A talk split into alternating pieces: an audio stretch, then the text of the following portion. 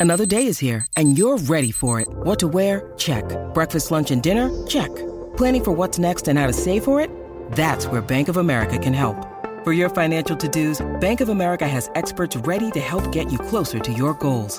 Get started at one of our local financial centers or 24-7 in our mobile banking app. Find a location near you at bankofamerica.com slash talk to us. What would you like the power to do?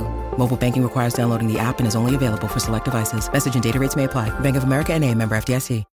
When you need mealtime inspiration, it's worth shopping Kroger, where you'll find over 30,000 mouthwatering choices that excite your inner foodie. And no matter what tasty choice you make, you'll enjoy our everyday low prices, plus extra ways to save, like digital coupons worth over $600 each week. You can also save up to $1 off per gallon at the pump with fuel points. More savings and more inspiring flavors make shopping Kroger worth it every time. Kroger, fresh for everyone. Fuel restrictions apply.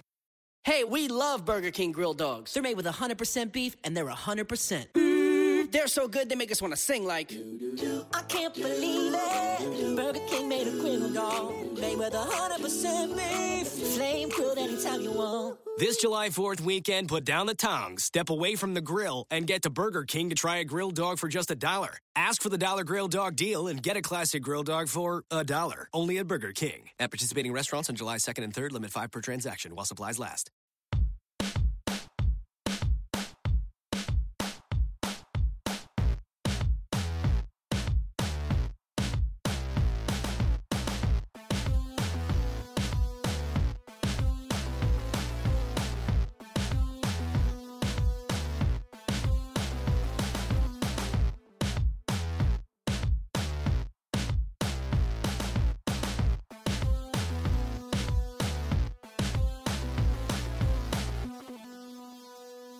Welcome to the return of Real GM Radio. I'm Daniel Leroux, your host. So happy to have you with us for this episode. I wanted to do a two part playoff preview, and this is part one with Seth Partnow of the Nylon Calculus, Fancy Stats, Washington Post, Hardwood Paroxysm Basketball Network, B-Ball Breakdown, and he also hosts his own podcast, the Make or Miss podcast. Love talking to him, love having him on. His insight was great. And one of the things that I wanted to do with this is that it is time stamped. So it should be in the iTunes description. It will definitely be on Real GM's website. So I hope you listen to everything. I think it's worth it to listen to everything. But if you want specific pieces, especially if you want them first, because this is coming out on Friday and the playoffs start on Saturday, you can do that. That's one way to listen to this. But I honestly feel like it's worth it to listen to everything. I hope you enjoy it. I love talking to Seth. Thank you so much for coming on. Yeah, good. Uh, thanks for having me back it's exciting because now we actually know who's going to play each other. And before we really get into the nitty gritty, I was wondering what your kind of larger takeaways with how things actually settled were. Um, I think it kind of broke. I guess it, it just the way it was always going to. It it broke pretty well for the Warriors. Of the teams that they were going to have to play in the second round, of kind of the quote threatening teams, I think would have been like Houston, San Antonio, the Clippers, and Memphis. And I think that Memphis just end of the year so banged up that they are maybe the least threatening team, and that's the most likely second round opponent for the Warriors. So, kind of one of the the big reasons why Golden State might not be you know a betting favorite to win the title is.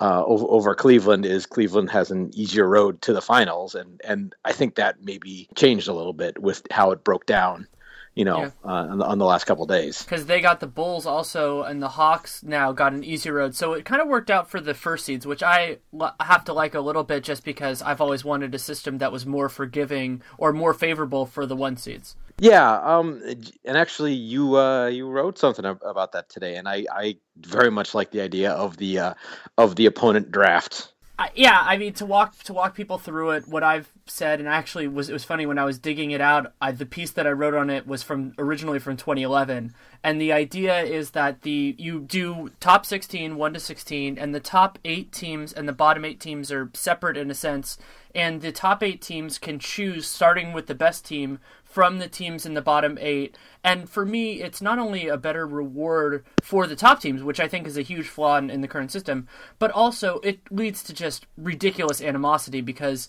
anything that with the way players are operate that calls out kind of their talent, that calls out their manhood, I think would be really exciting. Know, I just both the fairness aspect and the, the the drama aspect of it would be incredible just like absolutely i'm all for stuff like that if the all-star game like if you wanted to, you know, ramp up the intensity of the All Star game, do the NHL thing where it's like captains and you pick teams, and then oh really, I'm the last pick in the All Star game.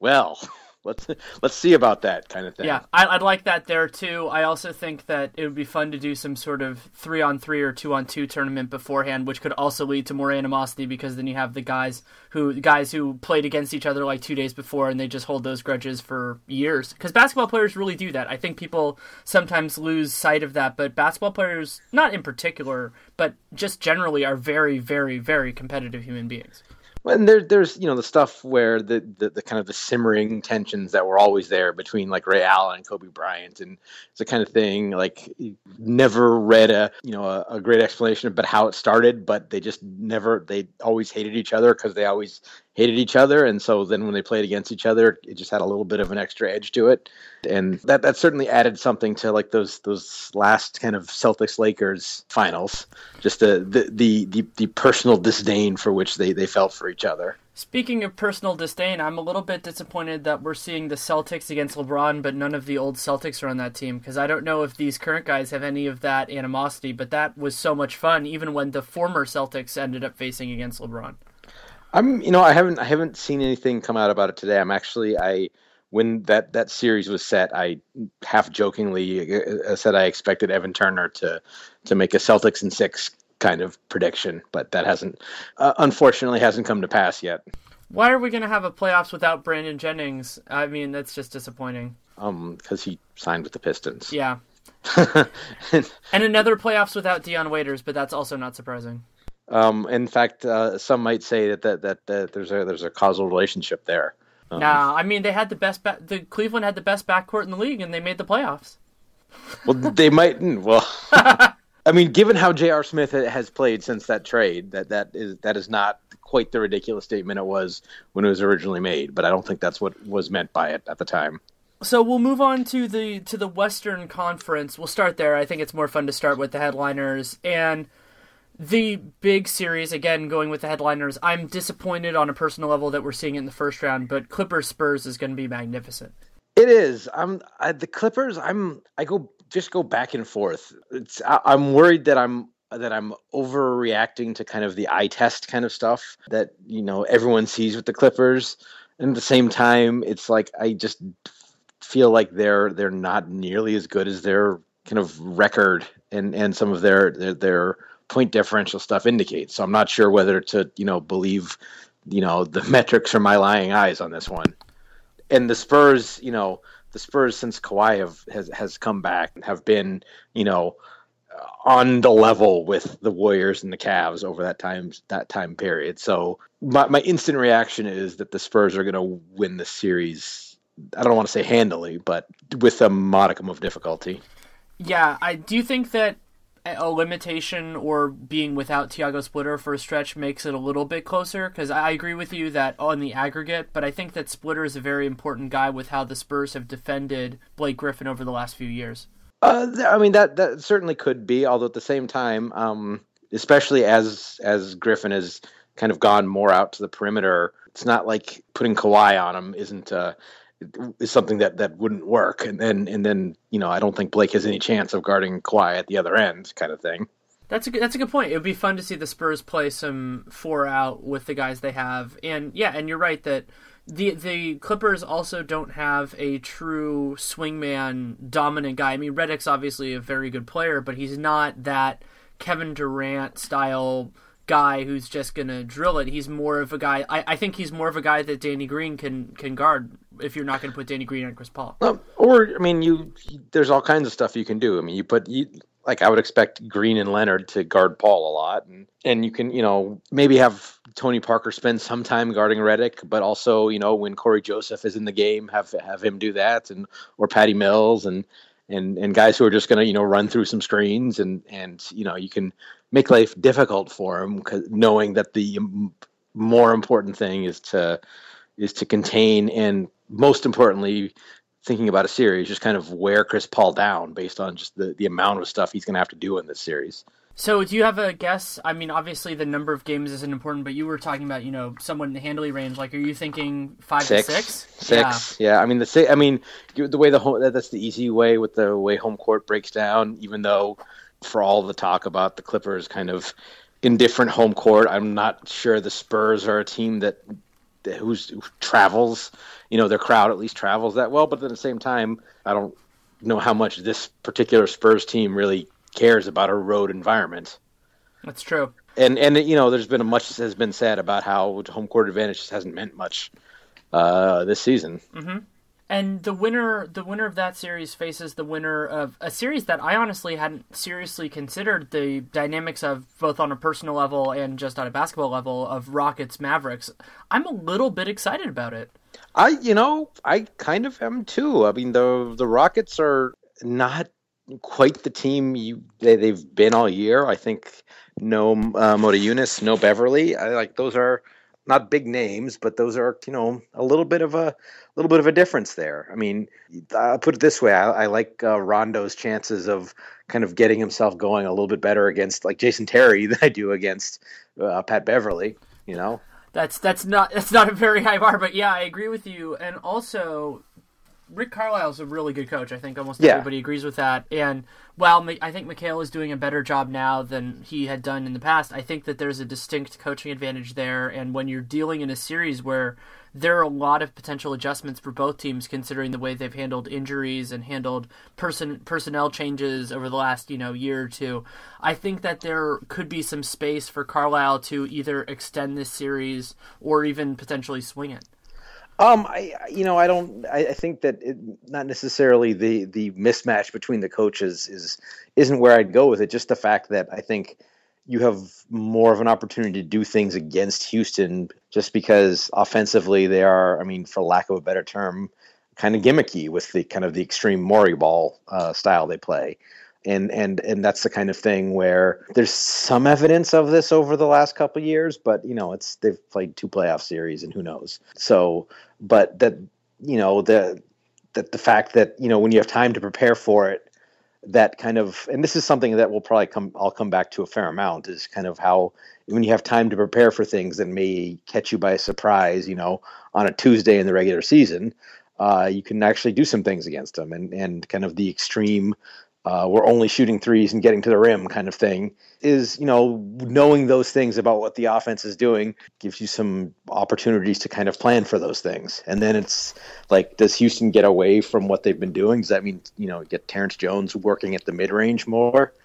Mm. that's probably an advantage dallas if that starts to happen right? Yeah it, it would be. And the, the, the other thing that's that's compelling for me with this series is how Carlisle and the Mavericks choose to defend James Harden. Obviously, he's a phenomenal player, MVP candidate, and Al-Farouq Aminu is definitely an option, but I don't really know. I mean, I don't think you're going to want to put Monta Ellis on him very much. No, you know, you know who they miss? Who they're going to miss is just Jae Crowder. Yeah, you mean you mean future All Star Jae Crowder? Yeah, future All Star LeBron stopper, and and yes, um, yeah, exactly. And you know that for all that we just kind of said about kind of the sort of the uh, the matchup advantages that you know might make the series closer than it appears. Dallas just hasn't been that good. You know, they probably weren't as good as as the way they started the year, and then they just have been really just not very good since the Rondo trade. And some of that is is Rondo's own play, some of that is the loss of Brandan Wright, and some of it is is just kind of natural regression. I think from uh, an unsustainably hot start, but you know, all right, Houston might be vulnerable, but is Dallas well equipped to to deal with that? And what, by the way, what's the, while, while we're talking, what's the status of Chandler Parsons right now? Yeah, and that's I mean, and you know if he's not you know if he's not 100 percent, and you know it, it, with Ariza, uh, Houston has a guy who can who can deal with him a little, even if he's healthy. And if he's not healthy, then spend some time with Ariza on Ellis, and that just makes it even harder for for for Dallas. So yeah, there might be some matchup things that make it easier for Dallas, but I, the gap was probably big enough that it. I don't necessarily think it matters. So Carlisle is saying that it is promising, but not definite that, Chan- that Parsons will play in game one. So Okay. and and I mean, yeah, when you're thinking also about the fact that they're replacing him with Richard Jefferson, probably. I mean, among among other guys, considering Richard Jefferson seemed done two years ago, and that's being polite to Richard Jefferson. Yeah. Then yeah, I mean that that's a challenge with Dallas. But I mean, I've always thought that Al Farouq Aminu is the guy who who gets some of those minutes. But th- they'll do a series of different things. But yeah, it's it's a fun series because both teams do things that the other team isn't particularly great at stopping. But I also think that the guy who might be this huge swing point in that series is Tyson Chandler Interesting. Because he's his role is to be a to kind of to stop penetration in that sense and to be a rim protector and if he can do that against Houston I think I don't think it'll change what they do but I think it could make them less effective. Though that, I mean, especially against the, uh, well, not just especially against, but Houston is one of the teams where, you know, if they're if they're kind of going spread pick and roll, and then then he's stepping up to stop penetration, then then kind of who's picking up Dwight on on the back line kind of thing, and and so and with with Harden and and Josh Smith, who's been you know pretty good for Houston. Uh, they've guys who are able to kind of make those plays to you know kind of similar to the plays the Blake Griffin makes for, for the Clippers to get the ball to to DeAndre, just kind of finding a finisher along the baseline. And so while Tyson's you know very good at at you know kind of splitting the difference there, it still puts him in a more difficult spot than he might be against a team that didn't have kind of that uh, that that backline finisher. That's definitely true. Uh, anything else on this series? Uh, no, it's it's a, it's a fascinating series, and, and and it's one I'm definitely going back and forth on. And you know, kind of like you, I find myself talking myself into the Mavs, and then remembering like, wait, I think I'm counting on like you know Dirk from 2013 or something, or you know the, the, a more recent Dirk than than the one we have now. And you know, he's he's not the same guy, even though he kind of physically looks the same. And and it, it- that's kind of you look up and down their team, and that's kind of where it is. Yeah. I, I was thinking about just yeah, just how that all worked out, and then I was thinking about the next series, which is Memphis and Portland. Things worked out really well for the Grizzlies, considering their current health status. That they should be able to get right against a team that's just been decimated by injury. Yeah, Portland's season ended when Wes Matthews went down. I mean, it's you know they weren't a deep team to begin with, and Arron Afflalo has been secretly pretty terrible since they acquired him. Actually, I I thought that was a decent trade for Portland to make, but Afflalo getting you know the backup minutes uh, versus becoming a starter is you know a decent drop off, and then for as as you know reasonable as CJ McCollum has been, that's that's just an, another further drop off still. And while you know Memphis isn't necessarily a team with the wing scoring to to take total advantage of that, it's still I just you just wonder if, how Portland's going to get enough points against against Memphis. Yeah, especially if they if their bigs get in foul trouble because that's something that Memphis can do, and Yeah. that would make it a lot harder for Portland because then they basically be a Damian Lillard team, and while Dame is great, he's not that guy. And you know, also, I mean, I, I saw someone make this point on, on on Twitter. Is there another team that's going to hit Aldridge on his accidentally on purpose, accidentally? Like, okay, they're gonna they're gonna go for strips, like just all the time, and it's not to be a dirty play, but you know, it's a guy with a hurt thumb who's got the ball, go after the ball, and his thumb is going to get hit sometimes, and it's and so that's you know, you maybe worry about that a little bit, right? Yeah, that's a great. And also, why part of the reason it's good fortune for Memphis is that it should give them the time to get Mike Conley back for a potential series after that, which is very important because Memphis like, at full strength is going to be a dangerous team, but Memphis anything less than full strength is going to have a lot of trouble with any of the top teams in the West. Yeah, and kind of Memphis, the the, the Jeff Green infected Memphis is just isn't quite the. Yeah, Uh, is it? Isn't it? It's disapp- It's so disappointing to me. Well, the Jeff Green thing is the Jeff Green thing, but also that Courtney Lee in the last like month or so has just not been that guy either. Because Yeah. the hope was that one of the two of them would work out. Because Tony Allen has his huge benefits to him, and if they had a, a fifth guy, it would just totally change the complexion of their team. The fifth guy is not Jeff Green. yeah. Just they they need like the one wing scorer, and and somehow they they still for you know ever since the Rudy Gay trade, or maybe even a little before. uh, So basically, since Rudy Gay like injured his shoulder the first time, I think they kind of just uh, have, and whatever happened with OJ Mayo, they just haven't had like a consistent, you know, wing threat, and and maybe you maybe you wish they had the version of Quincy Pondexter that that New Orleans has. Even that would be you know just okay. You know we have all this other stuff going around. Just stand there and and and hit open shots, and they don't even have that really. Imagine if they had Korver. yeah. Yeah, I mean, okay, it's 29 teams. Oh darn. yeah, exactly. Yeah, but but and yeah, so I think that's. Are you thinking more in the like four to five range for that series, or more five to six? Um, I don't know. It could it could be a longer series just because it's gonna be it's gonna be a grind for Memphis as much as it is.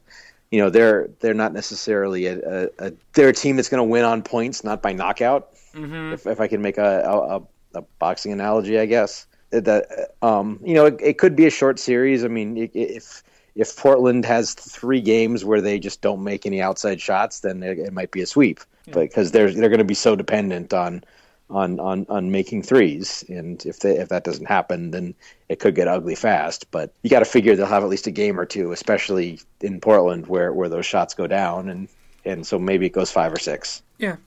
I was I think we're pretty clean on this one. Moving on to the Warriors and the Pelicans, it's uh, it, it makes me feel strange because I'm super happy for the Pelicans that they got in, and I think it'll be a nice step for Anthony Davis in particular. But most of their guys don't have a, a much playoff experience.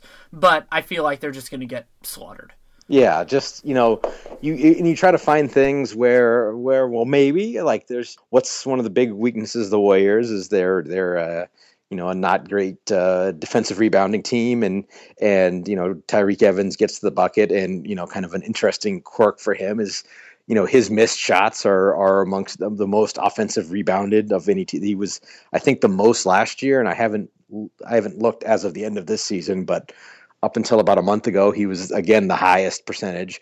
But then you see uh, of his of his misses are rebounded by teammates. But then the guys who are good at offensive rebounding for New Orleans are guys who can't finish when they get the offensive rebound. So it's like um, if you look at uh, like Asik and and, and Ajinça, and Davis is very good on putbacks also. But I mean, so but of the other two guys who get a lot of their offensive rebounds are really bad at you know putting the ball back up and scoring. It's it's sort of good news, bad news there, and just there's I I kind of feel like that Golden State is just with matchups and movement and stuff just going to tie anything New Orleans tries to do in on defense in knots. Were we having this discussion, or was I having with, with someone else about you know I'd be very tempted anytime uh, Asik was on the floor just to give him nobody to guard, go super small and and and you know and, and if they're gonna if if Omer Asik is gonna or is gonna beat you with his offense, then he, if he's gonna beat you scoring over Draymond Green or something like that, you live with that. Are we? Are or when you saying putting no one on him? Do you mean David Lee?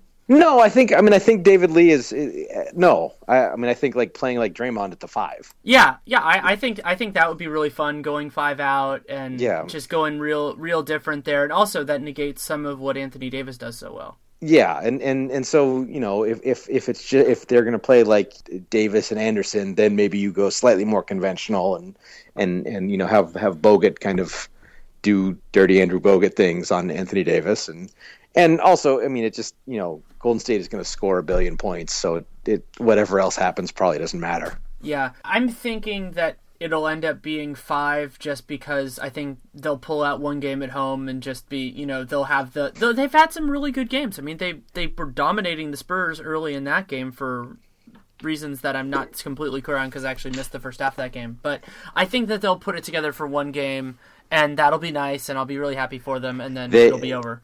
They got so for like they were so there for the taking in the fourth quarter of that game. Oh, and- yeah. and, and the Spurs just didn't really execute very well, and but they they were so tight in the in the fourth quarter in the early fourth quarter of that game. It's like you know that you could almost see like their guards like take out a little like like pump needle and try to literally take the air out of the ball on every possession and gonna stare at the clock. That thing isn't moving fast enough. Are we done yet? And They, they- hope to go back to a 35 second shot clock for, uh, Yeah, for exactly. final They- second half. yeah. Yeah, and that's something that I worry actually about a little bit with this Pelicans team is that they they have they played with a lead in a way that's very different than when the Warriors actually played with their starters with a lead, which is just you know going for it as as long as you can, and then you know eventually you know taking your foot off the gas pedal. They were But they did a lot of your- playing not to lose. Yeah, but taking your foot off the gas pedal by putting Brandon Rush in the game, not by Steph Curry I- like holding the ball at half court. Yeah, exactly. Are you are you talking about a conspiracy theory to boost up Stephen Curry's plus minus stats by I- by putting in the backups and allowing them to get annihilated?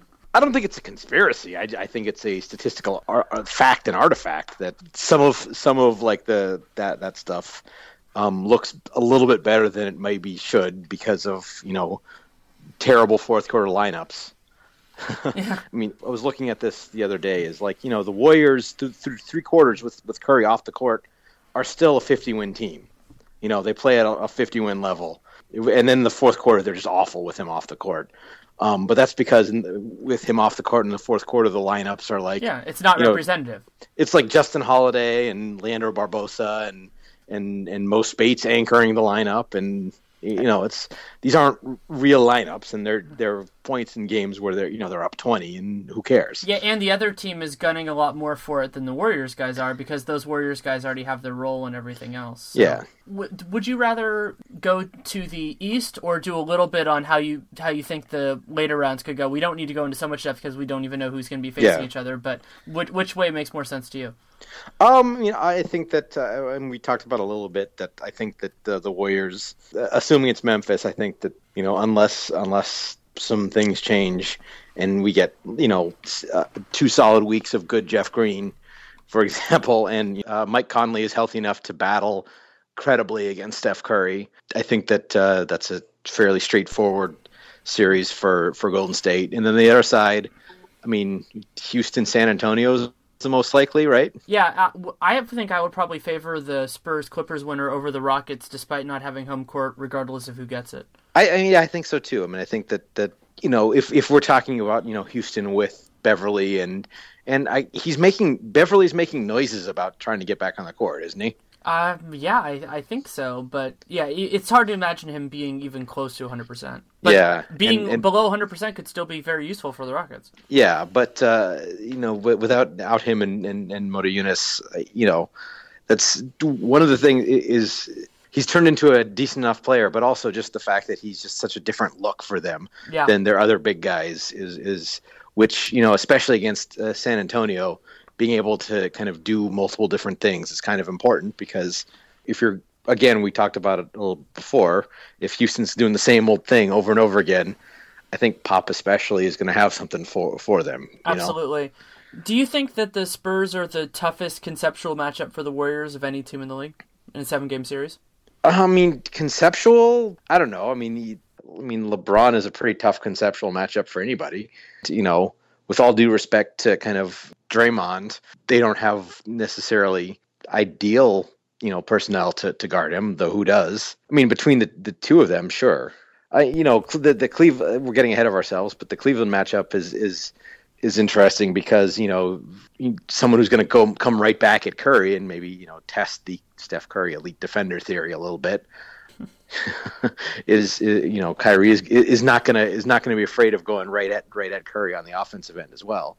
But sure, I mean San Antonio is is you know the in a, especially in a playoff series is the toughest conceptual problem for basically every team just because I mean they're of their their depth and and the number of different ways in which they can you know decide to play that can present a number of different challenges. Do you think that the difficulty of the Spurs road to get to the conference finals gives a little bit of a boost to the Warriors in terms of likelihood of making the NBA finals, even if you're more dubious of the Warriors in that particular matchup? I mean, sure. I mean, dodging the Spurs is, you know, the less likelihood they have of facing the Spurs in the conference finals, the better their likelihood of the of, of making the finals. I mean, that's that seems fairly straightforward, doesn't it? Yeah, uh, I was just thinking about how hilarious it would be this year, considering the way that the NBA does seeding. The league, if the conferences automatically reseeded, we probably would have gotten Warriors Spurs in the second round because they ended up at the six. That's why you let them choose their opponents. So if they, you think if they they reseeded, it would have been so it would have been, yeah, no, they would have been probably the fourth team because assuming assuming that uh, Houston beats beats Dallas, yeah. Yeah, so I, I don't think that I don't I don't expect Dallas to win that series. That then the Warriors would be sweating bullets throughout that. But yeah, that's I I, I, I come on Dallas is I think what what uh, yeah, they rooted for Memphis Warriors- last night. I'm I'm guessing I wasn't Yeah. in the locker room, but I'm assuming they were very happy with the result. But we'll move on to the East, and I think we we can talk about it, of course. But I think that the first round series, other than Raptors Wizards, are pretty cut and dry. Yeah, the Celtics don't have enough to do anything against Cleveland. All due respect to you know what's been a nice second half run. It's just just not nearly enough talent there to you know a team that's since LeBron came back from the sabbatical, they've been the best team in the league right there with the Warriors. Basically, when once they've had a a full team that kind of makes sense as opposed to kind of the mismatched parts they had up until January. Dion Waiters, the one man island of misfit toys. Uh, Well, it wasn't just that. It was also, you know, Shawn Oh, yeah. Marion at, at shooting guard and and uh, you know no rim protection even with Varejão healthy and and you know and, And, and, an now even an even more poorly utilized Kevin Love. Yeah I can go as long as you want on, on, on, on the whole Kevin Love. No, I you know I think that you know it's it's it's you know what's best for Kevin Love versus what's what's best for Kevin Love's stats versus what's best for the Cavs are very different things. I think that especially if he's his mobility is limited and, and it's I think fairly clear that it is the way he's being used is is about how he should be used. Random But- but- aside, if the War- if the Warriors had done the rumored but rejected by the Warriors Klay Thompson for Kevin Love as the principal's deal, how do you think the Warriors would would look this year? That's a good question. Um, I think that you know historical offense is still is still right there. Um, their defense probably isn't. They're they're probably not as good just because their their offense might be a little bit better, but their defense than it than it has been. But their defense would be much worse. Yeah. And And and, you and you lose some of what Draymond brings because if he's playing more of the three, but then Yeah. I was thinking about the idea of how much amazingness you would have put in for stretches playing Draymond and Love at the four or five and just going demonic five out No, they would. I mean, they would have scored all the points. all the points. But but you know, especially given uh, Klay Thompson's improvement offensively, which um, has been real and, and substantial, and, and on top of just being you know the, the everyone on the roster being utilized better, um, who saw that coming? Aside from everyone, as I disrespect the caterpillar, um, they what they would maybe gain in offense is just massively offset by what they would lose. You know, basically, you know taking our one arguable defensive player of the year candidate and putting him into a different spot where he's probably less effective and you know losing and just taking another kind of all defense first second team level guy um, i think if i had a ballot i might vote for thompson first team all defense Wow. I, I, i'm i'm a huge fan of his of, of his defense Interesting. so just super impressed by it uh, but anyway Yeah, uh, but moving moving back to yeah. the to the to the East, of the three lower seeds, so the Bucks, the Celtics, and the Nets, they're all low chances. But who would you say has the best chance of pulling the first round upset? bucks Bucks. yeah Yeah, the other two don't just don't don't really have any chance. It's hard. It's hard to be lower than almost zero. Yeah, no, the the like the Nets are making noises and or or kind of people supporting the Nets are making noises, but you know, all right, fine. And even if you want to say Atlanta's not as good as their record and you know Sefolosha stuff, they you know they've been without Sefolosha for most of the year, and and you know you would talk about a you know a team that is even keeled enough by any kind of you know, reporting, observation, whatever, that the guys in the locker room are going to be professional and not be distracted. It's them, and and you know, and they're just so much better than the Nets, who just aren't good. And Plus- also, Plus, if the if the Nets won, the Hawks have the right to swap wins in the series at the end of it because as a part of the Joe Johnson trade. that would be amazing. Heads I win, tails you lose. yeah. So Raptors Wizards, I do think I I, I I don't know. I don't think it's going to be fun, but I do think it'll be interesting. it's it's just it's it's camp depression. And it's potentially the only series that goes seven, or that goes that that goes six, seven, in even in that range. Yeah, no, I mean, I think the the Bucks and Bulls. It, first of all, the Bucks and Bulls series is it, it, it may go seven games, but it'll seem like fourteen because I think we're gonna we're gonna see some games in the seventies uh, in in that series. Ugh. It's gonna be a rock fight. If, thankfully, neither team has Scott Skiles as the coach because that would just make it more ridiculous. Yeah, Not but- not that I dislike Scott Skiles, just uh, No, it's, it's- gonna be a, it's gonna be a rock fight. I agree with Yeah. you. Do you think that I think the Wizards have a pretty good chance? I, I like them, and I like the Raptors when they're 100, percent but I'm just not totally sold on them right now. Yeah, I mean, you, if you if you like Washington, you kind of go with the the best player in the series uh, theory, and I think I think that you know for as good as Kyle Lowry is, I think Wall is probably just a cut above. So that's a, as the best player in the series. And then it's it's I don't know. It, every time I start to think about this this series, it's just like I just sink into a dark morass of. Do, do, of- do you of- think either of them has a chance of beating the Hawks? A realistic on- chance. Let's not let's not do the like any chance, like one out of a thousand. You know, a realistic chance. you look at the talent on paper and stuff like that, and you can sure, but then you look at how both teams have uh, have played and and kind of you know you, you talk about the playoffs being a matchup game, and you know not to be you know coaching expert commentator guy, but do you trust either of those guys to press the right buttons in a series where they're you know at a disadvantage to you know flip the, flip the script? Yeah, that's a great point. both teams are, are are kind of very much less than a sum of their parts as as assembled kind of as, as they're you know playing. There there's a lot of kind of wasted motion on on, on both both squads. And as compared to with me the about Hawks. The Wizards. Oh, yeah. Ah, and you know, and and by you know by contrast you know the Hawks is just like the economy of motion you know? Mm-hmm. so if you're I mean you know I think we we've in general underrated the Hawks talent yeah. a little bit like we did with the with the Spurs last year. Like they have you know really good players. Um, I think uh, you know Millsap and, and and Horford especially are are really good. So you know I think in, in in that series, Atlanta arguably has the two best players on the floor against either team. Uh, and those two guys. So, and then you know, uh, and and you know, you want best player. Korver's kind of a weird, you know, guy to talk about in terms of best player, but in terms of impactful player, I mean, he's certain his just his his movement and shooting and and and his passing ability and and everything he does also just makes him a just a, a tremendously effective player. And they, they not only have it at the top, but they also have substantially more and better depth, which is important as well because they have depth in, in ways that they will play them. It's not like oh, their eight to ten guys are really good. Their their core rotation guys are also very solid. Yeah, and you know it's a little bit, uh, you know, aside from you know maybe Antic, who's not good, but they have you know they a little bit like the Spurs. They have they they have like the you know the, the gears they can they can change gears. You know they go you know kind of a small ball with Mike Scott kind of thing. They can go two point guards with with with uh, uh, Teague and Schroeder, and you know playoff Schroeder. I'm I'm excited for. I was just gonna say I'm excited that in that series, playoff Schroeder gets to face either Kyle Lowry or John Wall, which seems intriguing to me. I would be Yeah. excited to see how that works out. or maybe he gets to face Greivis Vasquez for Ramon Sessions. Oh, but Yeah. So the last the last second round series is the one that I I think we all want to see and also that we expect to see, which is Cavs Bulls. I think that the Cavs are the heavy front runners unless the Bulls get all the way back to their to their ceiling. If they can reach their ceiling, it gets competitive.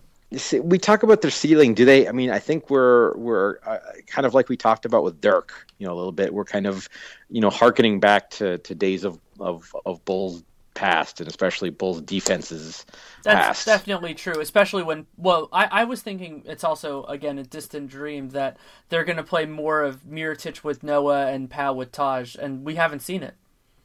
Yeah, and you know, and I don't think we've seen kind of good Noah all year, and whether or not that's you know him being a little nicked up or you know him being shunted out outside more by playing with Pau. At the same time, you know, you you talk about one of the uh, ways that uh, that you know Chicago could you know really make that a competitive series, and that's you know Pau dominating offensively. So it's it's you know it's if you squint your eyes, you see ways in which the Bulls could could do some stuff, but then you you realize just what a a, a massive advantage Cleveland's going to have uh, on the perimeter, almost regardless of what else happens. I mean, you know, whether it's this year's Derrick Rose or Aaron Brooks or or the ghost of Kirk Hinrich or something like Kyrie, you got to figure that Kyrie is is not uh, is not going to be slowed slowed down so much in in in that series, right? Yeah, yeah, And I, you- I agree with that. And it's and they don't necessarily have anyone else they can slide over to to cover him either. I mean, Jimmy Butler or whatever, but you know, then who guards LeBron? And and it's it's and and oh, on top on, of Mike Dunleavy, the LeBron stopper. I thought we already decided that Jae Crowder was the LeBron stopper. Well, he's going to transfer it like in Freaky Friday to Mike Dunleavy. that is a movie I would totally see. okay, my my mind just melted. Yeah. Do you think Do you think that the Cavs have a better chance of making the finals than the Warriors? You know, uh, before the seeds were finalized, I would have said yes. Now it's it seems like it's kind of broken perfectly for to be as difficult as possible for the Cavs and as easy as possible, you know, from where it could have been uh, for the Warriors. So I don't know. I think the the Cavs have a you know on the overall on the overall scale of things. I think the Warriors are probably a slightly better team, but they also have a, a somewhat harder route. So how that shakes out, I don't know. It's a good yeah, and and I think people are underrating the Hawks. You know, as much as I think that the Cavs are a really good team, and I think that people are also underappreciating how well they played since LeBron took his break. That the Hawks are are quite a good team, and so I think that they'll get a challenge there. But there isn't a team there that I think is as dangerous as the Spurs. Let's say. Yeah, like and and if I can, like one of the one of the um, you know, having watched a ton of the Hawks this year, one of the you know the sort of the matchup ways that they, you know, they seem weakest to.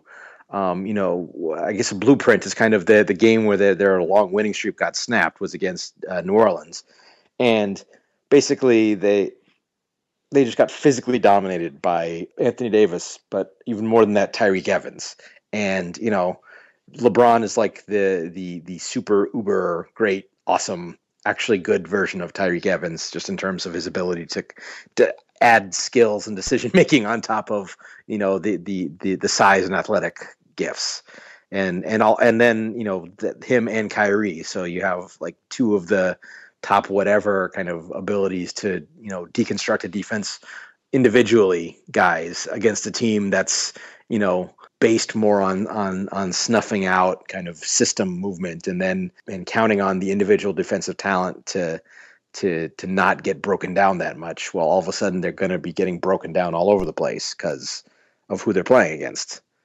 And and I just wonder if that kind of breaks the, their their system a little bit yeah, I think I think that's a huge point, and it's unfortunate in some ways that the wor- kind of the worst possible not the worst possible matchup, but a bad matchup for that for the Hawks is the team that will likely. No, I, I, I think it is might be the, the worst possible matchup for them. I think they I think the Hawks match up better with the Warriors than they do with the with huh. the hmm. with with the with the Cavs. I was going to ask you about that. That's I, I was thinking of it slightly the other way, but that's also for me whether Cleveland can get to where I think they can go. Yeah, no, I, I mean, I, I, again, I just think that while Steph is obviously an individually destructive player, it's not the the forcefulness with which LeBron and Kyrie do it is is the kind of thing which I think um, Atlanta is not well equipped to to to deal with. Like they can, you know, on Curry they can double and help and recover and move, but they just, you know, if you've looked at games where they just have not done well, it's just been that just getting physically overwhelmed to the basket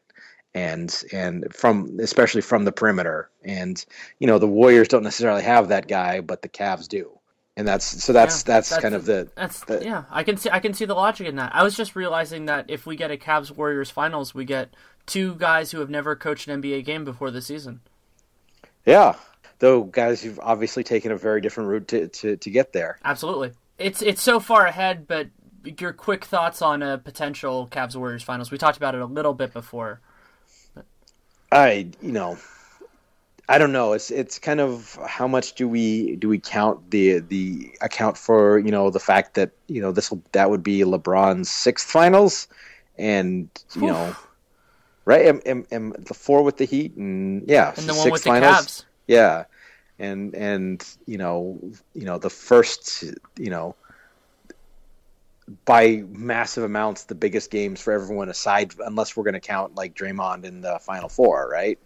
Yeah. For any anybody on the Warriors and and you know how much you think that matters or not. matters some, but not totally. But the, and, and, it's also true that most of the guys on the Cavs haven't had any Yeah, real. I mean, their yeah. fringe players have, but yeah, it's it's crazy. I mean, there, there would if that happens, it would be very atypical for a lot of reasons, but at the but not atypical considering the talent involved. No, but that's, that is a really good point. Is that the only like from both both teams, the only guy who's going to be getting significant kind of rotation time that that's that's been there, done that at all is LeBron on on either team. Well, Iman Shumpert was on a title contender on the Knicks Okay. that year, the year that J.R. Yeah. Smith elbowed Jason Terry. Yeah, they were they were a title contender until J.R. Smith went J.R. Smith.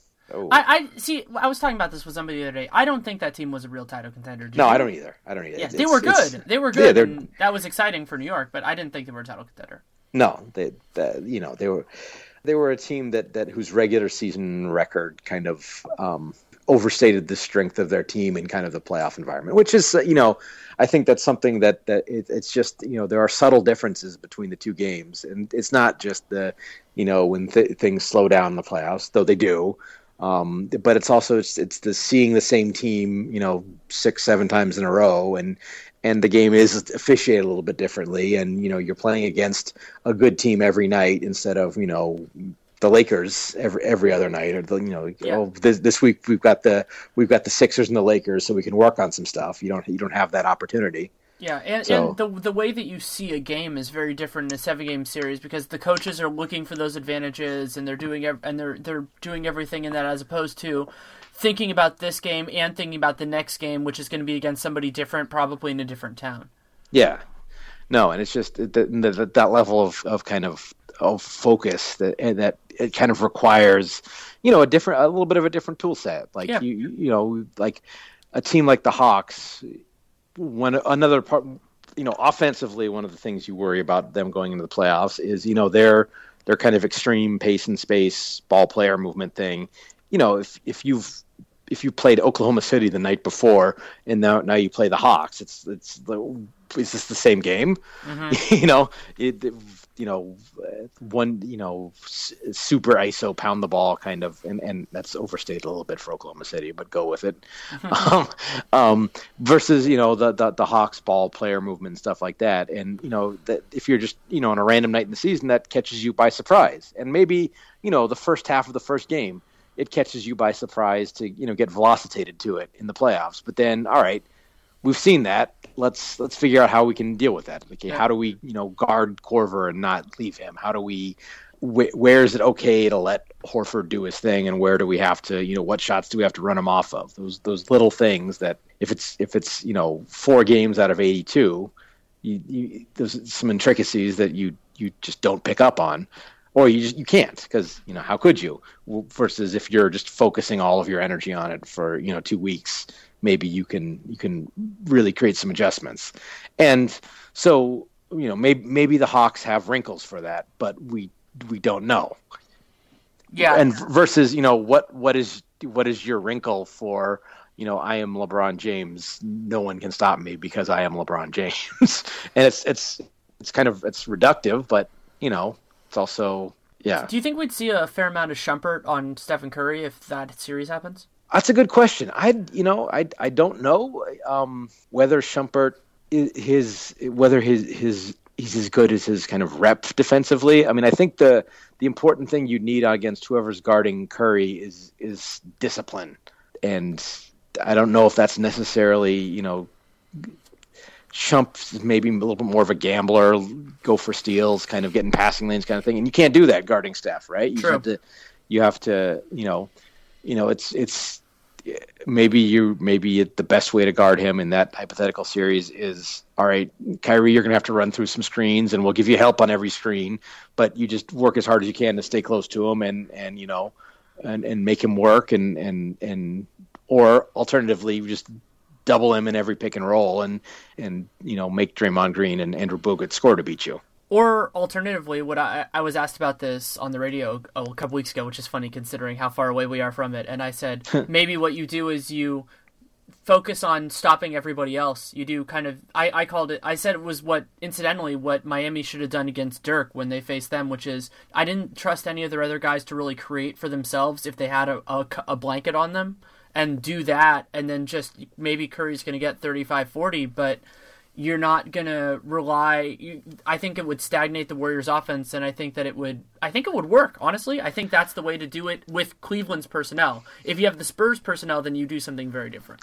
I don't know about that, just because like it, Golden State runs so much stuff where they're kind of bouncing people off Curry a lot. Yeah, that's true. And and and so you're if you're you know all, all of a sudden you're you know you're turning it into you know if you're if you're you know blanketing Klay Thompson with whoever and not helping off of him, then all of a sudden, anytime like Klay Thompson sets a ball screen for for Steph, it, it's a double screen because it's you know Klay's guy and or Klay and the guy who's guarding him are both in in you know in in, in uh, Kyrie's way. Mm-hmm. So you know just not letting not letting Curry come off that that pick cleanly um, seems to be and easier said than done, obviously, because yeah. he's you know he's clever with the ball and you know doesn't need that much space to get a shot off and all that stuff. But that would seem to to to me to be the more fruitful, and it's not ideal because yeah. then you're you know you're you're kind of forced to play a little bit of four on three uh, with a guy who's a good passer with the ball. Yeah, I also um, think we'd see LeBron on Curry at the end of games, which would be thrilling.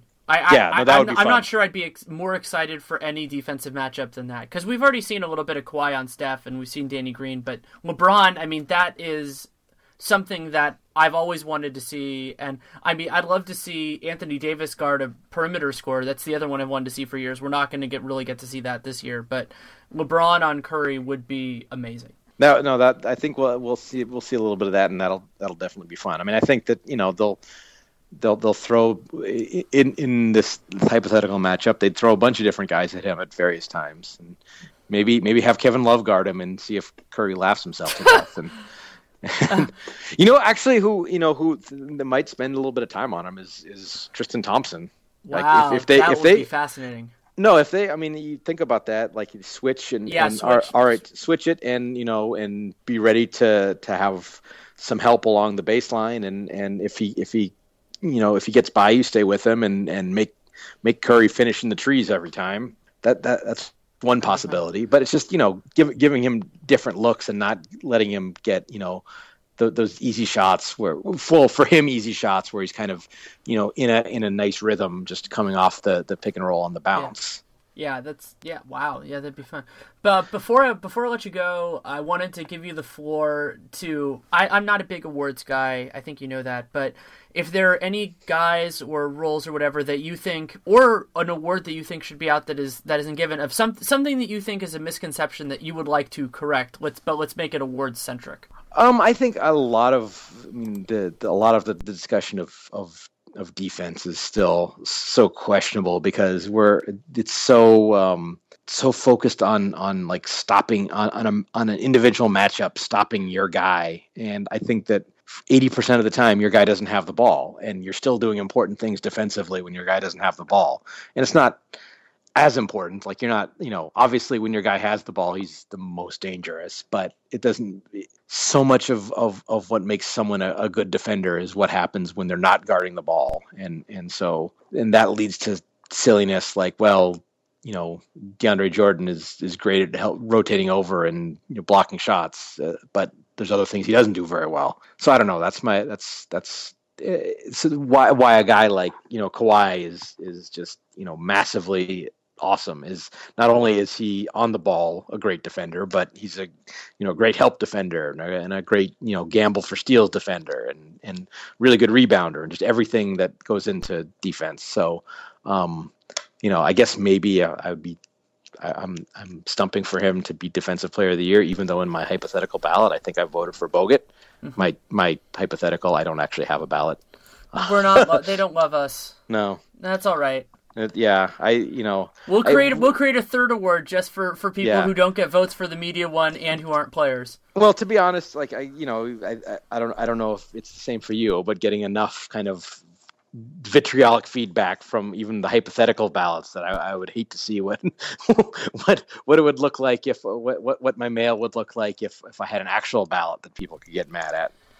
Uh, yeah, I, I, I don't let that stuff bother me too much anymore. But yeah, it definitely does happen. I mean, anytime you make a tangential reference, the one that got me recently was I wasn't even being critical. I made a passive comment about how, oh, it's funny that the Hawks basically dumped Lou Williams before the end of the year, and I had, I and the Hawks had a great year. I love the Hawks, and all these Hawks fans just came after me. Thanks, thanks in no small part to Robbie Kaelin retweeting it and responding to it. But Yeah. it, but it was just like, okay, you know, I was Yeah. that's not what I was saying. It was just interesting that there was this guy who is being a a, po- a substantial positive for another team in the playoff race that was dumped for what ended up not being a whole lot, but that wasn't obviously the plan. The plan was to use the cap space for something more substantive. It just didn't happen.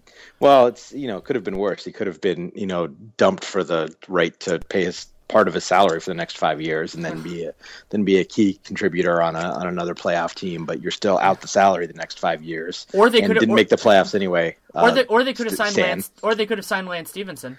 No, you know, all right. I'm gonna, you know, that was a that was a, a I think a very reasonable gamble. Like the contract Oh, amount agreed, they got, agreed. it, like very reasonable, and it just has worked awfully. Um, but it's, I mean, it, maybe he comes, you know, if he he wasn't healthy to start the year, and maybe he gets a full training camp and things work out, blah blah blah, or he's just an albatross, and it, it goes down as one of the worst signings of all time. Even though But I think it has a team option the last year. You're talking Yeah. to somebody who actively stumped for the Warriors to trade David Lee for Lance Stephenson. And I wasn't doing it sarcastically. I was doing it because I thought it would be a good move for the Warriors. Though I think that the season I, that George Hill had makes me like Lance Stephenson less. Yeah. if that makes sense. George Oh, Hill was great this year, sense. and he was great this year, and he was like he was like him and Roy. He was alongside Roy Hibbert, Hibbert were kind of the the the pincushions for for Pacers fans last year, and it's like. Well, he was obviously now we can see he's. A, uh, I always thought he was a pretty good player, and uh, he was, you know, put into kind of a very tertiary role to allow Lance to do some stuff. And now it seems that Hill could have done the, the Lance things just as well. Apparently, Kyle um, Lowry without Rudy Gay, anyone? yeah, It happens. yeah. It happens. But I, I think the reason I wanted him on the Warriors was because I thought he would be a really intriguing bench player on a team that doesn't. Like, I mean, Shaun Livingston does a lot of things well, and I'm a huge fan of Shaun Livingston. But I think that he would have brought some something to an offensive unit that stagnates a lot, and his defense would be really nice with those units. Oh, and- again, I think that that that the uh, the stagnation of the Warriors' offense with Curry on the bench is uh, aside, you know, is is overblown um, because it, it you're, you're counting the, the the trash fourth quarter lineups a little too heavily. Yeah, that's true you too. know, you know, again, they they were you know uh, you know a plus three and a half or so you know per game team th- for through three quarters with with Curry on the bench. So it's not like they weren't still pretty good. You know, they they were they were like the, as good as the Rockets are basically uh, with with you know the the all the Rockets you know with Harden with with Curry on the bench. So uh, you know the need for that that bench punch is is maybe a little bit. Uh, all right, you're you're you're not a sixty some win team with the, with the probable MVP on the bench. Well, no crap. yeah, that's that's a good point. Uh, anything else you want to share with listeners? Oh man, I uh, it's, so much playoff previews to do now. Andrew, Andrew Bogut wins the rim protection award, correct? Uh, uh, Rudy Gobert. oh, he did. Yeah, Rudy Gobert uh, pulled it out at the end.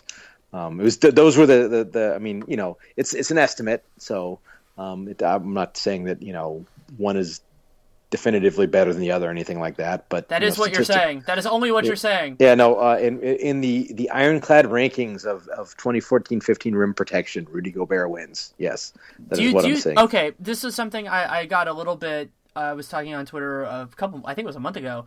I feel like the Jazz could win 45 plus games next year, maybe even 50. They, you know, they they need uh, they they need some help in the backcourt. Yep. Um, whether that's you know natural development from Dante Exum. Um, I think you know with the way that uh, that that Gordon Hayward plays, Gordon Hayward, he's not quite on the the level. I mean, there you know you talk about you know guys who are are, are wings who are basically playing point guard on offense, like you know like LeBron and and James Harden. In terms of role this year, Hayward basically in the last two years, Hayward has basically done that. Whether he's good enough at that to to really fulfill that role, and then then Exum becomes sort of a three and D point guard almost. Um, but then you still need one more guard, and it's not Trey Burke. Um, and so whether it's you know whether it's uh, uh, you know Alec Burks coming back or you know a guy like Elijah Millsap, Bryce Cotton becomes a decent player, or they you know gets they they they get kind of a a, a, a combo guard in the draft. Mario um, Hezonja. Or or uh, the I mean where where they're going to be picking. I mean is the guy from Ohio State. I you know I don't know the this year's draft well enough to really speculate on specifics. Um, someone not a Harrison twin, obviously. Um, so yeah, I mean there's certain though. I mean I think that uh, there there may be set up for you know the uh, they had the feel good you know second half of this season. Maybe they're set up for you know the the wheels fall off season like uh, the Suns sort of had this year. Yeah, and I was thinking about it also in the context of we talked about how I, the West was decimated to a point by injuries this year, but you know they were still really good teams. I feel like at this point the West next year, if they don't move to a top 16 format, might be the hardest conference to make the playoffs in an NBA history. Uh, I don't know. I think I think there, there it's there are a couple teams that I think are in the playoffs this year that I think are very likely to take substantial steps back next year.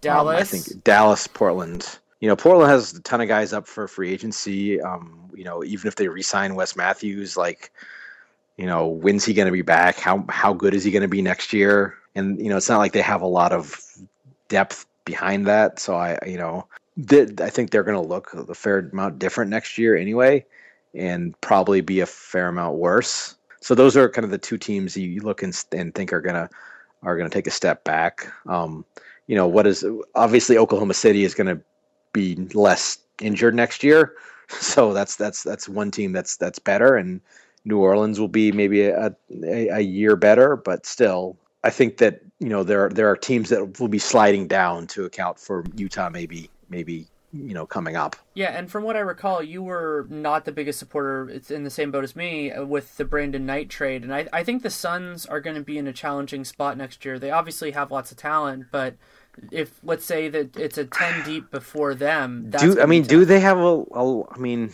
they have a lot of guys. They have a lot of guys. Yeah, I mean, I'm not sure how many, you know, how many above average, you know, rotation. You know, uh, I think Zach Lowe didn't coin this, but he I think popularized it last year. Was kind of the just a guy, and it feels to me like a lot of the Suns guys are just a guy. You know, yeah. you know, some of them are are are are you know good to decent players, but aside from maybe Bledsoe, who's the real like yeah, Markieff is, Markieff is good, but Markieff isn't the like great player on a great team type of guy. He's more yeah. of a good player on a great team. Yeah, and you know they've you know they've got some de- you know PJ Tucker is a really good defensive player, but you know if if PJ Tucker's your fourth best player, that means yeah. PJ Tucker's your fourth best player. You know what I mean? I guess the and hope maybe, is Len. Yeah, may, yeah, maybe maybe Len becomes something, but then you know it's and it's so great for them that they have that Lakers pick coming in 2016 because they're, they're really going to need that. Oh wait. Oh, I feel bad. I, I give the I give Suns fans crap for that all the time. Well, all the time since it happened. But it that move is the move that I loved everything else largely that they've done because assuming they couldn't get Kevin Love, which I don't think they could have that they did, and then the Brandon Knight move just to me was a double whammy because they got a guy who didn't make a ton of sense for them, and they gave up what could have been that game changing asset. Yeah, no, I they you know I think they they everything that could have all the negatives that could have happened from you know out, outperforming expectations last year and all of a sudden the expectations were jacked up this year and and then this year became just you know jacked up start to finish.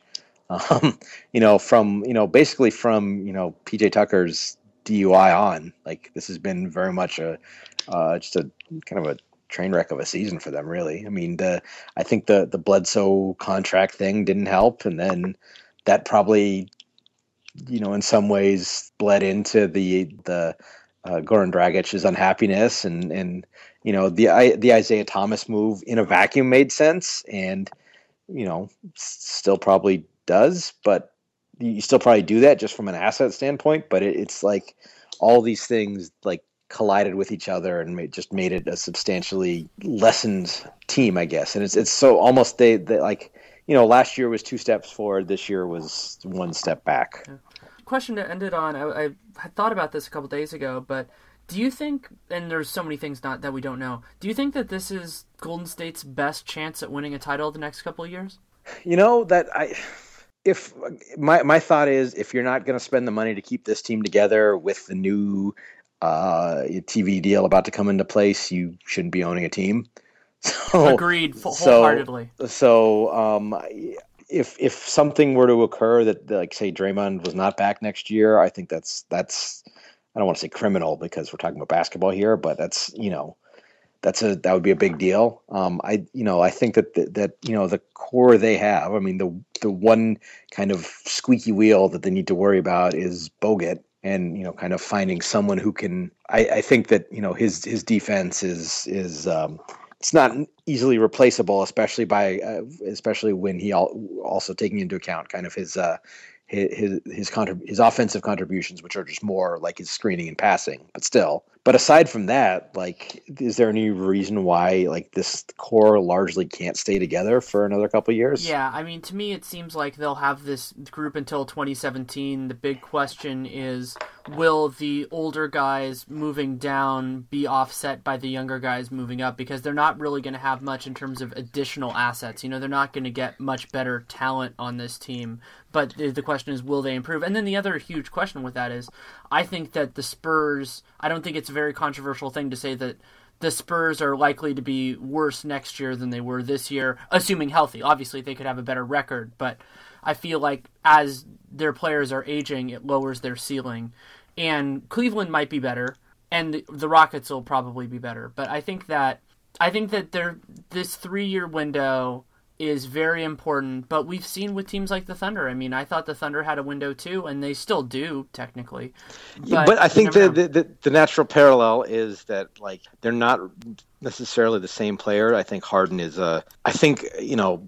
I'm going to blaspheme a little here and say that, that I think that that Draymond is has actually gotten mildly overrated, if only because I think that you know him getting all NBA like second third team mentions is I think a, is is a bridge too far but but the, it's still it's a it's a very similar decision point than than the than the, the Harden trade, and yeah. you know, uh, you know, at the time and in retrospect, like that was kind of it wasn't a, it wasn't it didn't shut the window, but it uh, it, uh, it lowered it. You yeah, know, it narrowed it for sure. Yeah, and and so and and I. Uh, you know, with no inside information, I don't think that Golden State's going to do this, do something similar, are they? No, they aren't. I mean, you uh, know? th- there was there was a time that I was worried about it. I actually before the season said some things about that, but what happened is Draymond played so well that it made it made that position untenable.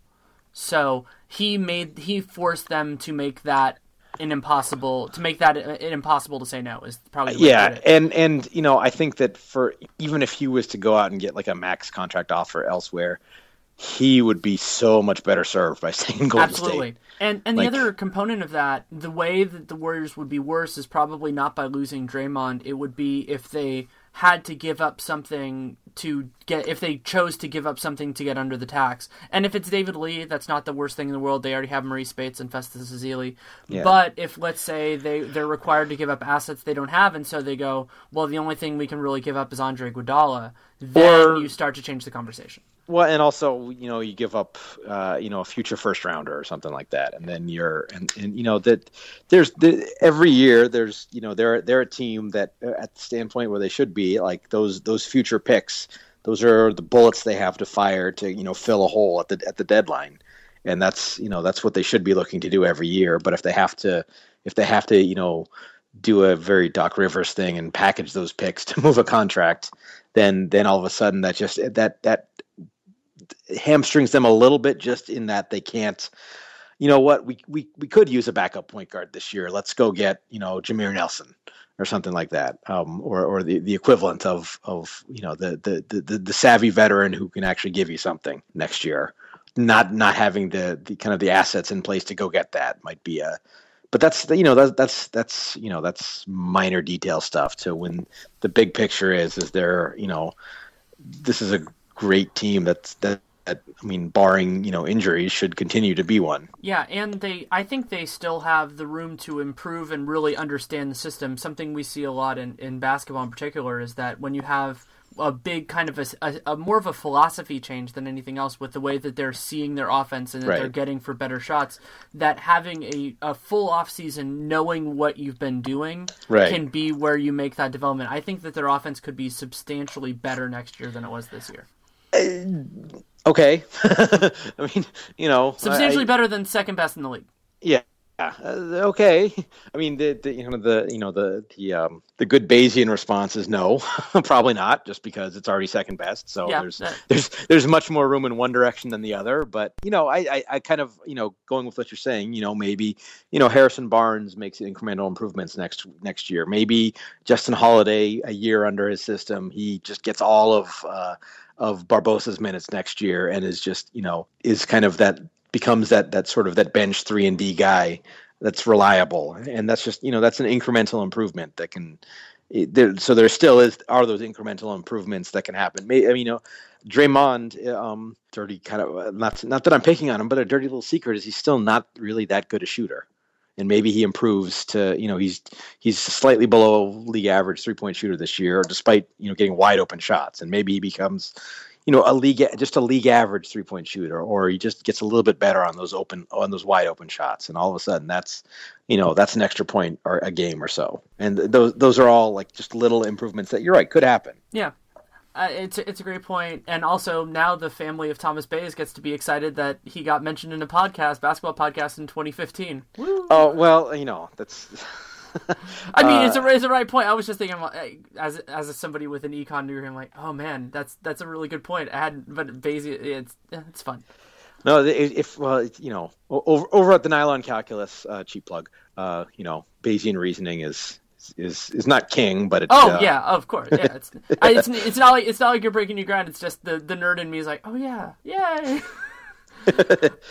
Well, well, you. no, that, yeah, that's you know, just in general, my you know, my sort of conservatism is, is like you know, anytime you, is you're you're pre- like predicting like something historic, I'm like mm, probably not. Yeah, well, and that's like when people. Uh, this is something, I, and I think this is a good note to to end on is that there have been moments, but you see it with draft guys and you see it at other moments where people are comparing an unknown, let's say a draft prospect, to a player and they're not acknowledging that that player reached the maximum of their potential. Like right. they're talking about, you know, oh, this guy could just this one's lower, something could be the next Kawhi Leonard. No, here's so here's the the, the, the, example of this right now that is, is I think is come up is Tyus Jones and Mike Conley. It's like, yeah. well, it's like well, okay. First of all, do you remember how not good Mike Conley was? Do we have to call up Matt Moore's Twitter rant about about uh, when Mike Conley signed his first contract extension, and it was a you know a justified and though it now looks silly because Mike Conley's awesome, but like, all right, yes, he could be Mike Conley, but he could be he could he's most likely going to be that Mike Conley, not the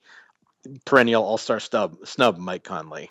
Yeah, I mean, the, there are some comparisons to Tyler Ennis and things like that. And, you know, that, that that's the kind of situation that can happen. And the other way with that is when, and something we just talked about with Draymond Green, is when you move a guy from close to a perfect circumstance into an imperfect circumstance, or reversing that, then that really changes the way you think about them as well. Right since we've we've talked about this, and let's can we can close on one completely non-playoff thing? Yes. Uh, I, I, want to take your temperature on this. Okay. You're the GM of a team that wins the NBA lottery. Okay. Decision maker du jour from Sacramento calls you up and says, "Hey, I see you got the number one pick. We have DeMarcus Cousins. Want to make a deal?"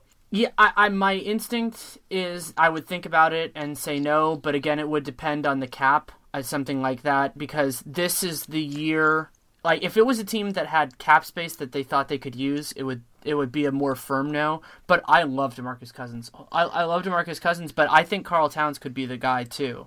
And you get him for four years at a cheap value, and then you get him for longer. But I would definitely listen. See, I, I think that, that that's like if I, I I find a shorter word than yes. I mean, okay, that's not true because obviously you do. Someone pointed this out. You do some due diligence and make sure that you know you're, you're there's not like something undisclosed about Demarcus Cousins that you're you're trying to get sold. You know, a lemon. But uh, um, you know, okay, Karl Towns could be. Yeah, uh, that's, a great, Cousins, that's a great point. Demarcus Demarcus is. Cousins is. You know, and you know, as, as sure thing as a sure thing can be, nothing's a sure thing. Isn't that isn't it the whole mystery box idea? Like the mystery box could be anything. It could be a boat. Yeah, it, I've always wanted not, a boat It's it's not. I mean, it's not quite that. I mean, but there is. You know, Demarcus Cousins is you know an all star and uh, you know a going forward a top two center in the league. Could uh, Karl Anthony Towns become like the best big man in the league? Yeah. And He's- also, what, what, what, yeah. he could also become the you know the, hundred second best big man in the league. He could, and, he, and most likely he's probably going to be around the fifteenth or twentieth, right? And Just- also, Cousins has defensive potential to become. I, I mean, he's already gotten a lot better, but I feel like he still has another couple jumps to make there. Yeah. And then, then you're starting to talk about him in this in a very different conversation. Yeah, well, and and you know, I think that, uh, yeah, but and, and that not to get go too down too deep down the you know the the psychoanalyzing boogie wormhole, but you know, I think that competitive team to Demarcus Cousins level of defensive effort looks different than what is this what is going on here? Who's in charge this week? Demarcus Cousins. And I'll just kind of leave it at that. Yeah, I, I definitely think that's true. And also, what's amazing about Demarcus and why I'm such a huge fan of him is that as a center, he's the type of guy that works in a lot of different systems. You know, he's he's a guy who because he does he's such a great offensive player, and he's getting better defensively that you can.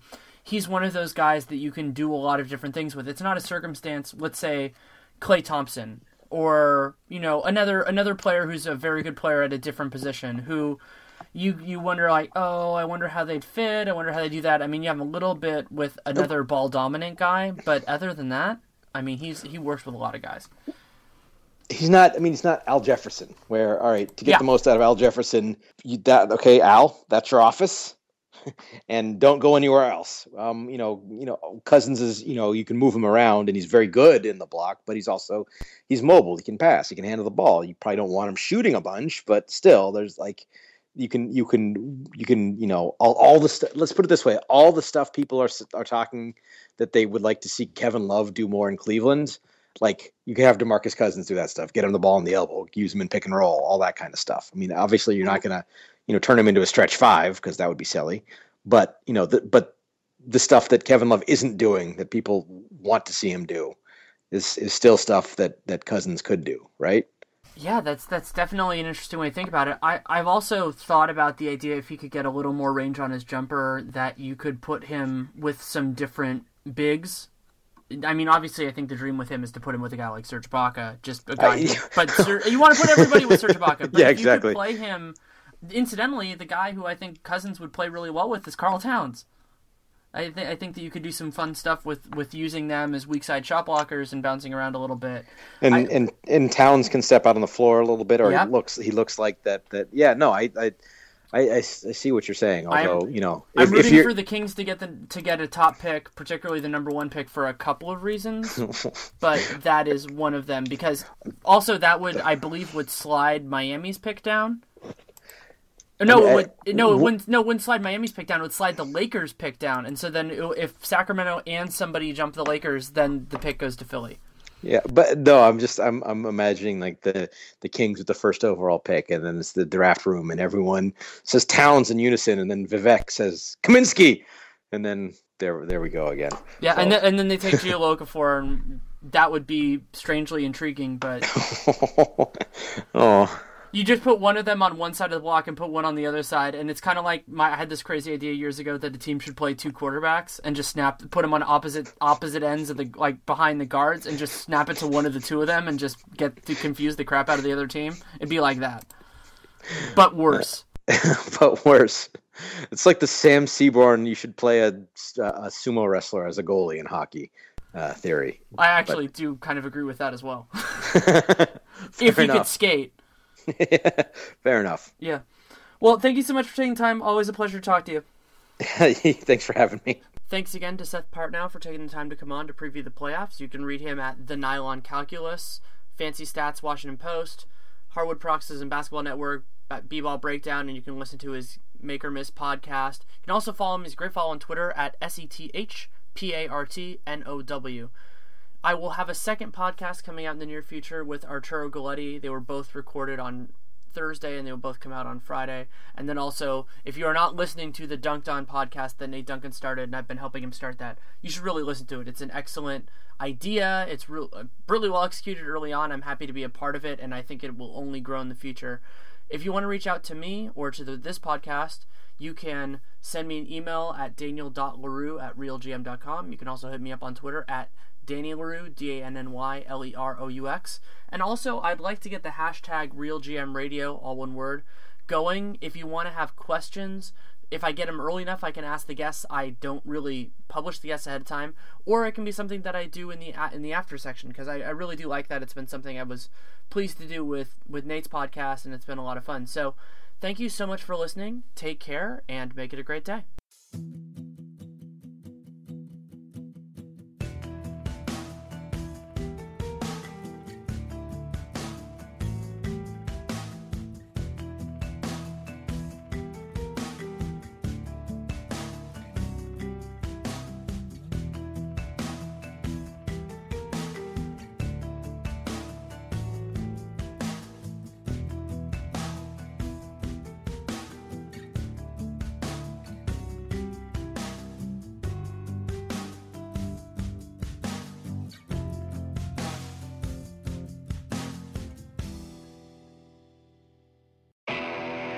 Napa guy knows the only way you'd give a freshly minted driver a brand new car is if he promises to never drive it.